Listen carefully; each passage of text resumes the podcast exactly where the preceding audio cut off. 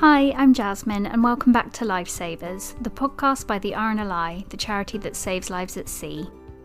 In this series, we've met a humble handful of the lifeboat crew members and lifeguards who have been on call throughout the pandemic to launch to someone's rescue and bring them safely back home to their family. It's a feeling that's priceless any day, any year, but especially so throughout the challenges of 2020. In our final episode of the series, meet Ravi, the 10 year old boy who remembered some crucial water safety advice and floated to live when he found himself out of his depth on a trip to Scarborough Beach this summer. The water was coming up, and then and I could soon no longer touch the floor. So I shouted like, "Help! Help! Help!" My dad can't swim or anything, so he just had to go to shore and then raise the alarm. Ravi kept himself alive that day by floating on the water. Scarborough Lifeboat crew launched to Ravi's rescue and brought him safely back to his mum and dad, but they're fully in agreement that Ravi was the real hero in this story. That boy saved himself. We've all said it, haven't we? You know, he saved himself. We were, we were just there to give him a little helping hand at the end. So let's hear from Ravi and how he remembers the story.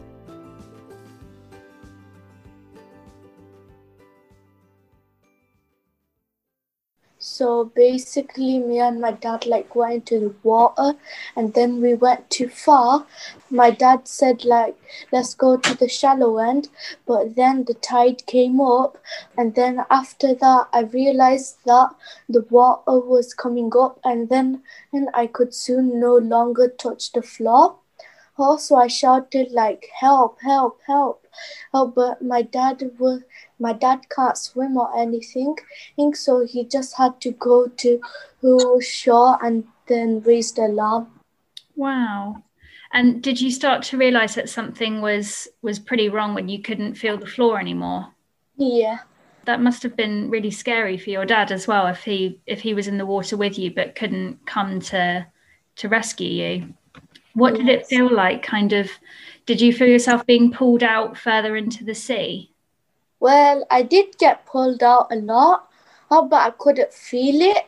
Yeah, nor could I no, not see anything. I could only see the sky, and it was really cold. Oh gosh, yeah, I bet it was really cold. Did you feel scared at all? Yeah, definitely. I know that you obviously you remembered to float to to keep yourself above the water. How did you know to do that? Uh, I saw it from a TV show in, when I was like when I was in year three, but then I could never like practice it, it because I never got swimming lessons. But in year four, or every Wednesday I get to go to swimming lessons, so I got to try it there. That's amazing. I bet that um, your swimming teacher was so happy that um, that you managed to put it into practice, and obviously that it, it worked as well. Yeah. And you were floating as well. I read you were floating for around about an hour, which is amazing. I think there are so many people who wouldn't have known to do that, especially for that length of time. Did it did it feel that long? Mm, no. Were you thinking about anything nice or anything to kind of keep your mind distracted while you were floating in the water? I was just humming in a tiny bit. How did it feel when you saw the lifeboat coming towards you? Well, I didn't see it. I heard it. Yeah, because well, obviously I was I was facing the opposite side of the boat, so I couldn't physically see it. Mm. But I, I did hear it on the water. So then I started shouting, and then I was like, Yes, they came to get me. I'm going to get a second chance to live. Oh, absolutely. Did you kind of feel it rumbling? Oh, I couldn't hear anything, only like a tiny bit of splashes. And did you did you see the the crew members in the lifeboat? What was it like yeah. to see them? It was like, thank you. Do you remember what happened as soon as you got into the lifeboat? They just said to sit still, oh, and we're gonna do an emergency landing, so get ready for a huge bump. But I didn't feel anything. Um, and when you got to the lifeboat station, did you just want to see your mum and dad again? Yeah. How did it feel to see them? I was like, yes, everyone's everything's gonna get back to normal soon. Oh, that's so nice. I bet they were so so pleased to see you as well.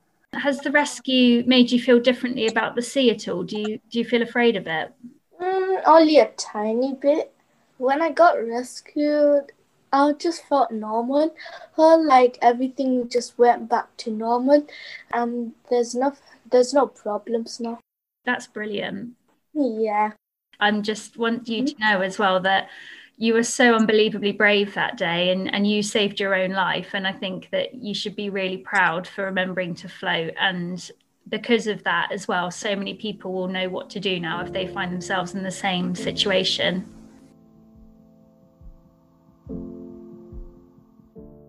Ravi is thankfully safe and well after his rescue this summer, with a little help from these three inshore lifeboat, also known as ILB, volunteers from Scarborough RNLI. I'm Rudy Bowman, um, ILB crew member. Yeah, I'm, I'm Adam Sheeder. Yeah, I'm an ILB crew member as well. I'm Robert Gaunt. I'm the ILB helm from that day.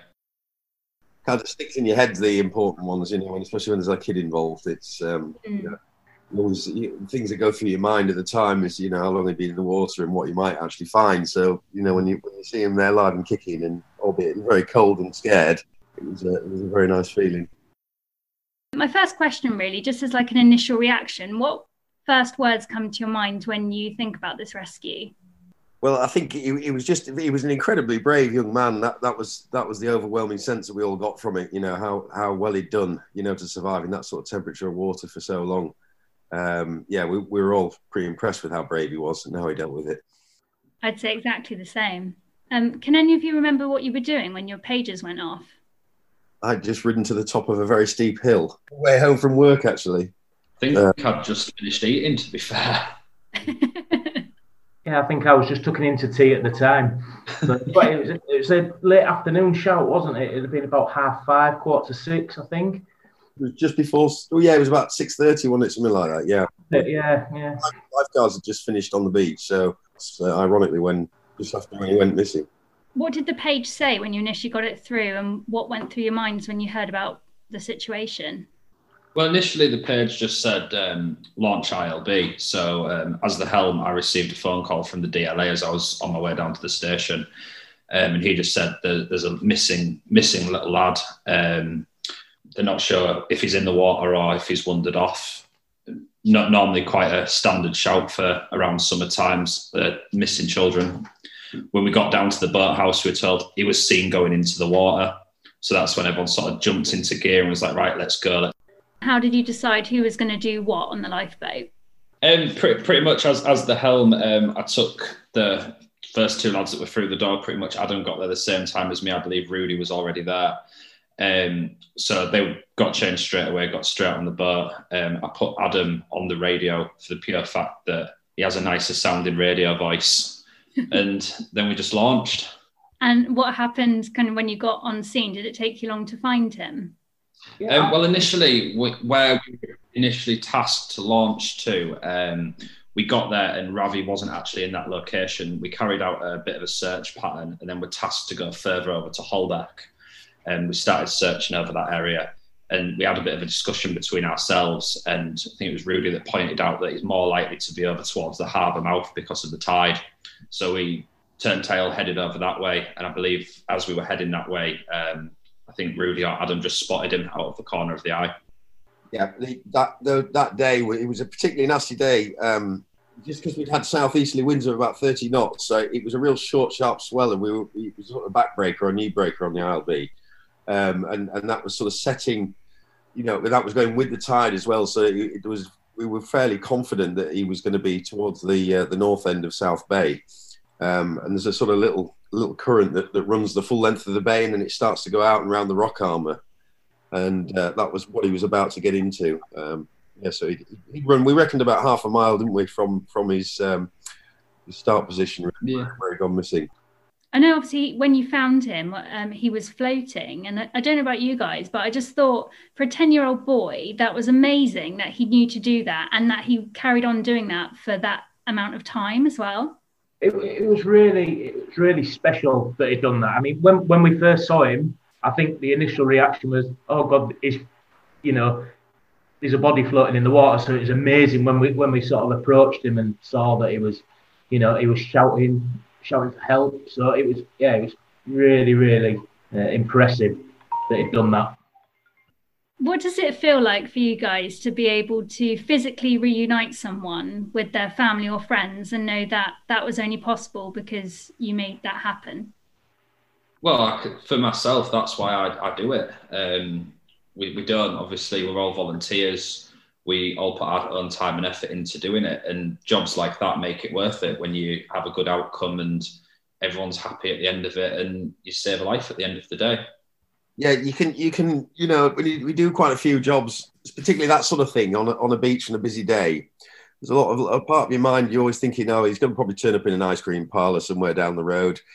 uh, you can get a bit complacent, and it, and it, was a good reminder for me, you know, exactly why we do this and, that, and why we try and respond so quickly, um, and why we just throw everything at it. Because, you know, who knows? It could have only been another ten minutes. He would have probably drifted over the harbour. He may have been hit by a boat or something else. So it was just a really good reminder for me, you know, exactly why we do it. And like Rob says, it's it's it's rewarding because you know a lot of the time uh, the outcome isn't always successful, and we obviously have to deal with that as a crew. So it, it was it's a really nice feeling when um, you know when it's gone well. Did you get to see Ravi get reunited with his parents? Yeah, I mean, his, his mum and dad were were on the beach when we were we were searching, um, and then when we recovered Ravi, we of, we transferred him immediately to the um, uh, Coast Guard wagon, and then they took him straight into the station. Ravi's parents were obviously fairly eager to go and uh, go and see him as soon as they could. So they came up the slipway, um, and they were with a couple of the police. I think at that point the paramedics were treating him, so they just wanted him to hand back, um, them to hand back until they sort of you know got him warmed up. But then uh, yeah, they were reunited pretty soon after that, weren't they? Amazing. I was very lucky to actually speak to Ravi yesterday, and I asked him what he'd say to you all if he could speak to you, and um, I'd like you to hear it if that's all right. If you could say something to the lifeboat crew who came to rescue you that day, what do you think you might say to them? I would say like thank you for saving my life. If it hadn't been for you guys, is I wouldn't be here.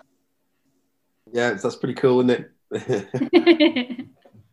Yeah, it's uh, yeah, it's, he's a great lad. I mean, we we got a chance to spend quite a bit of time with him on the slipway. Actually, when we were doing all the press press interviews. Um, I think a week or two after the incident, uh, and you know, for a ten year old kid, he, you know, the presence he's got, you know, to be able to speak to cameras and interviewers and everything else, it was incredible. We were, we were very very impressed with him. Um, he did better than us, to be fair, talking to all the cameras. Yeah. what do you think you guys would say back to Ravi? Um, it was just an absolute honour to meet him, and we're all really proud of him. Um, ultimately, he saved his own life. Yeah, I think I think I'd only add that you know what what he's done has hopefully you know inspired other kids to to to kind of follow, you know, maybe saving lives at sea and, and watch more of the RNLI campaigns and maybe get involved with you know um, respect the water things like that. So hopefully that they can learn what to do in the same situation. And, and like I say, he'd be an inspiration to everybody really. Yeah, definitely. That that boy saved himself. We've all said it, haven't we? You know, he saved himself. We were we were just there to give him a little helping hand at the end. Oh, I love that. Thank you so much, guys. Has the pandemic changed how you carry out a rescue like that as volunteers?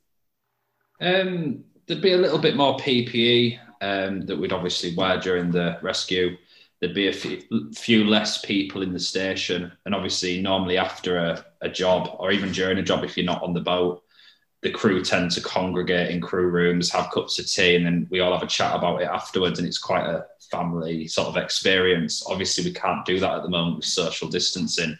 So you, at the moment, you tend to go do the job, come back, wash everything down, and then leave. And it's just, uh, it is what it is at the moment, really. Do you find that quite difficult not being able to debrief or even just chat about shout, particularly if it's been a bit difficult? Um, between the crew, if they're on the boat, we can always have a chat during the washdown, have a bit of a debrief, things like that. We, can, we always ring each other up. Um, a lot of us meet up outside of lifeboat. Some of us all work together and go for bike rides, things like that. So we can always talk about it in other settings. That's really nice it is important part of lifeboating. You know, all, all of the bits that you forget. You know, just all the hanging out. You know, talking about things. So yeah, I mean, it, like Rob says, it, if you can do it outside the station, that's great. But um, it's certainly changed things for us. You know, it's different. Yeah. And do you feel safe still as obviously ordinary people with everything that's going on in the world, do you feel safe still going out on a shout? Yeah, absolutely. Yeah, yeah. I think the RNLI have done everything they can to make it as safe as possible for us. You know, with the with the masks, um, you know, we're, we're conducting exercises with our visors down to try and protect ourselves. So, you know, we've got the gloves. So, yeah, they, it, you know, I think they've done a great job, really. Um, we're starting to get back into training a bit more now, um, which is nice. It's nice to see each other again, isn't it? When it's not on a show, a bit of a more relaxed setting, really. It's it's good. Yeah, I think certainly for, being on an ILB, at least we're out in the open air, and I think as any of the other lads would say, you know, if, if you're worried about COVID when you you know you've got somebody in the water or somebody's life and death, we take life over limb, you know, and, and you just get on with it and do it. Um, worry about the other stuff later. Oh, guys, it has been such a tonic to talk to you today. Honestly, I feel sometimes that, yeah, the weight of the world at the moment is is quite heavy. And speaking to you all and hearing how positive and amazingly humble you all are as well, it's it's really made my day. Thank you. Yeah, you're welcome. Nice to speak to you too. Nice. Brilliant. Thank you very much. See you later.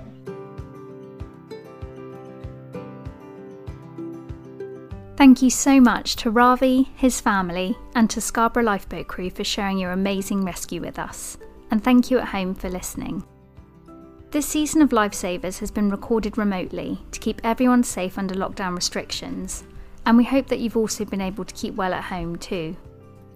If you've enjoyed any of the stories we've shared in this series, and if you're able to, it would mean so much to us if you might consider leaving a kind donation to make more rescues like these possible simply visit rnli.org forward slash saving families. No matter how big or small, every penny makes a life saving difference.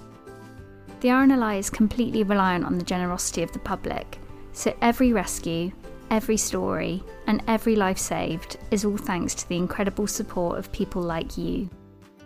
Thank you so much for listening to this series. We'll see you again soon.